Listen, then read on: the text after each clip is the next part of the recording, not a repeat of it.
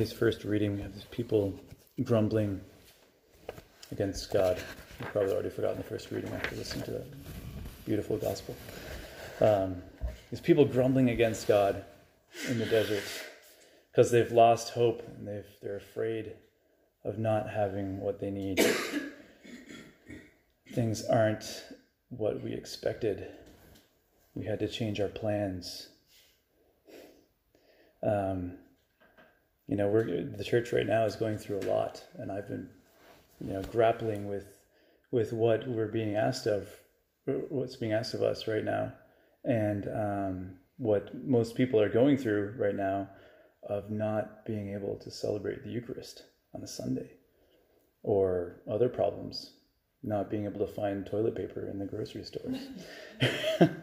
Talking to a family last night that went to five grocery stores to find toilet paper because everyone's buying as much as they can, you know, prepare themselves for the apocalypse, right?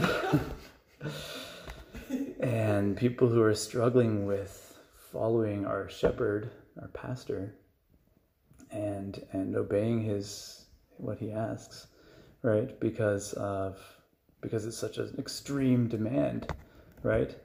And it's kind of like the like the first reading, you know, the people of God who are in the desert with their shepherd, with Moses, who did all of these signs for them and, and led them out of out of Egypt.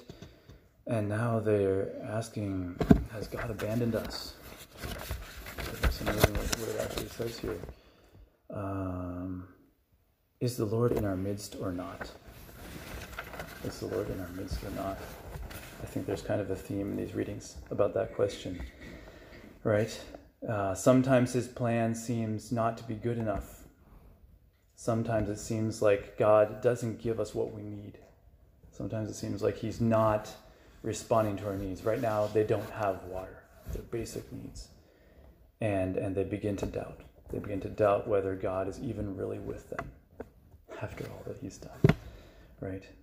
They quarrel and they tested the Lord. Um, sometimes tough circumstances bring us to quarreling, bring us to fighting with each other, with our leaders. Then the psalm today um, talks about hearing God's voice. We repeated that in the in the response many times. If you hear His voice, harden not your hearts.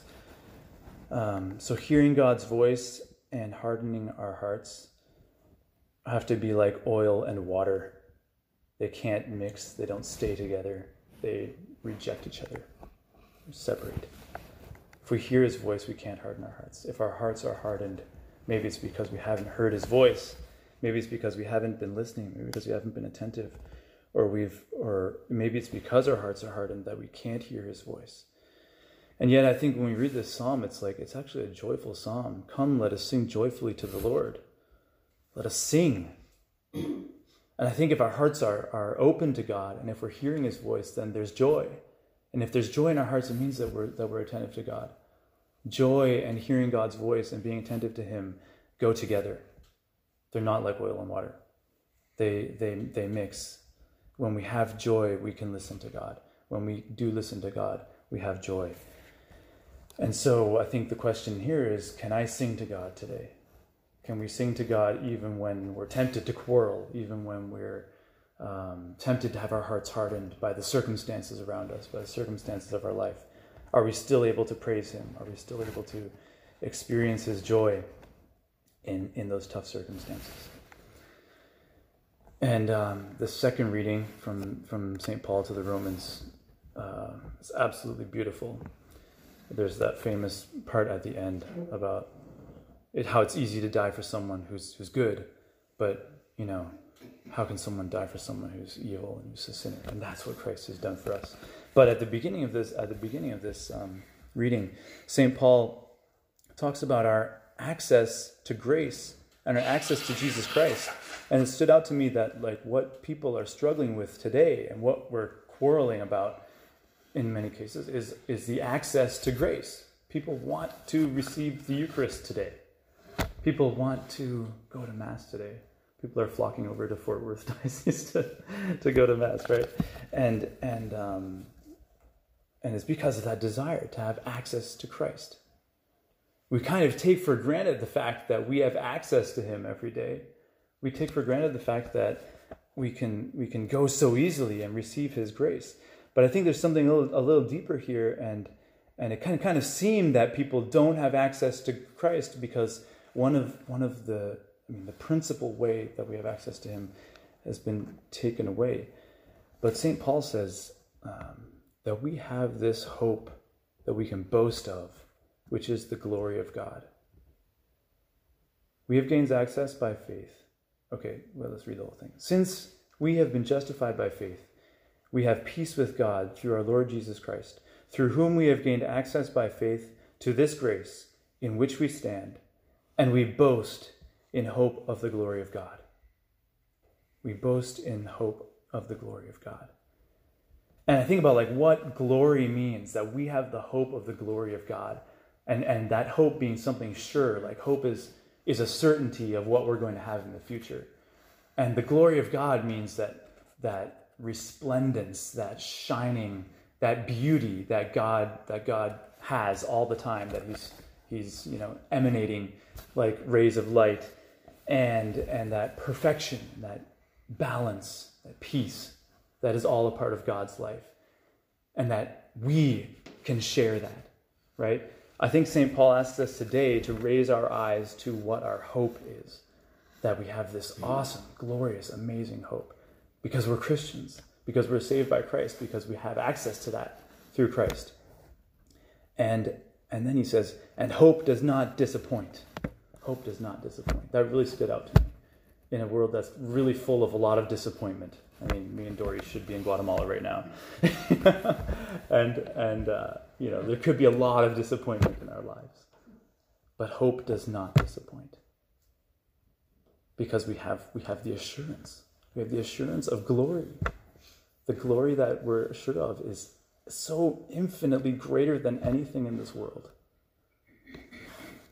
And then he says, because we have this hope that does not disappoint because the love of God has been poured into our hearts through the Holy Spirit who has been given to us.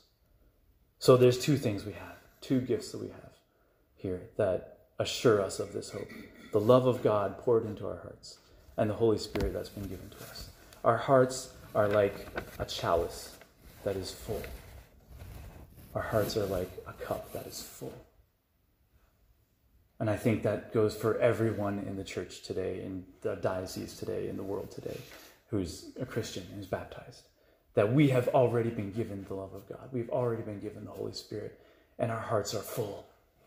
Maybe today people don't receive the Eucharist. Maybe when you talk to people today, you'll be able to encourage them with this idea that if you haven't, if you've been baptized, if you've been given God's grace already, your heart is full it's been poured into your heart. You've been given the gift of the Holy Spirit. The Holy Spirit is like a present that you have inside of you. I think the message here is that um, we can't be afraid. Right? We can't be afraid of, of all the things that could happen to us of sickness, of death, of, of being lonely and locked inside our houses for weeks, of society falling apart and this being kind of the end of the world. We can't be afraid of all those things because we have this hope. We know who we are. We have the love of God in our hearts. It's there. And so I was just thinking like that that light just seems to me to be totally absolutely confirmed by today's gospel. You have this conversation with with uh, Jesus and this woman about the water and where do you get the water? And at one point he says she says to him, uh, Jesus says to her, Everyone who drinks this water will be thirsty again, but whoever drinks the water that I shall give will never thirst. The water I shall give will become in him a spring of water welling up to eternal life. The water will be in him like a spring of water welling up to eternal life. That means that Christians have inside of them a, a source of water that's flowing. I mean, the image of, of a spring is amazing because it's like constantly just spewing out water. Right? And that's the gift God has given us. So that, that love of God's important to our hearts. The gift of the Holy Spirit that St. Paul says we have is like a spring. It's like a faucet. All we need to go is turn it on. Can turn it on any any time of the day, at any moment. You don't even have to turn it on. It's always flowing. It's like a faucet that's just flowing constantly. It's a spring. And I think there's this call for us to, to get in contact with that gift that we've been given. Of course, not to say that we shouldn't be seeking the Eucharist and we shouldn't be striving to go to Mass, and that that's not as if that were not the, the, the, source and summit of our life, which it is. But I think that we kind of lack faith in the life that God has put inside of our souls. And we tend to forget that there is this spring inside of us that the Holy Spirit gives us that is constantly overflowing and giving us life. That to get in contact with God, it takes just turning inside of ourselves for a second and remembering that He's there. And maybe He's calling us to do that. Maybe He's calling us to learn how to do that. Maybe all these people who are stuck in quarantine for a couple weeks are being called now to, to make this kind of a, a retreat, to, to learn how to get in touch with God in my daily life, to learn how to get in touch with this, the spring that's welling up inside of me. At every moment, we are in intimate contact with the living God, with the God who was in the desert with the people of Israel in their exile, with the same God who's present in the Eucharist and in the Mass. In every moment, I have His spring welling up inside of my heart. So today, I I know I've realized in these days that as a priest, I have this huge grace of being able to celebrate Mass whenever I want, wherever I want, and and and I don't have to go looking for it. And even when there's a quarantine, I can still have have that grace. What a huge grace! If anything, this this time is like a blessing of helping us realize what what a grace that is. Um, but I kind of still feel sad for for all of those who who go through the struggle and who have to be on their own, kind of. And and but I think that this is certain that this is God's message for us. It answers that question that the Israelites were asking. Is God really with us or not? Of course, He's really with us. We can't forget that He's really with us. We can't forget that even when we can't go to Mass because of sickness, He's really with us. He's really in our hearts. There's still that, that uh, life inside of me.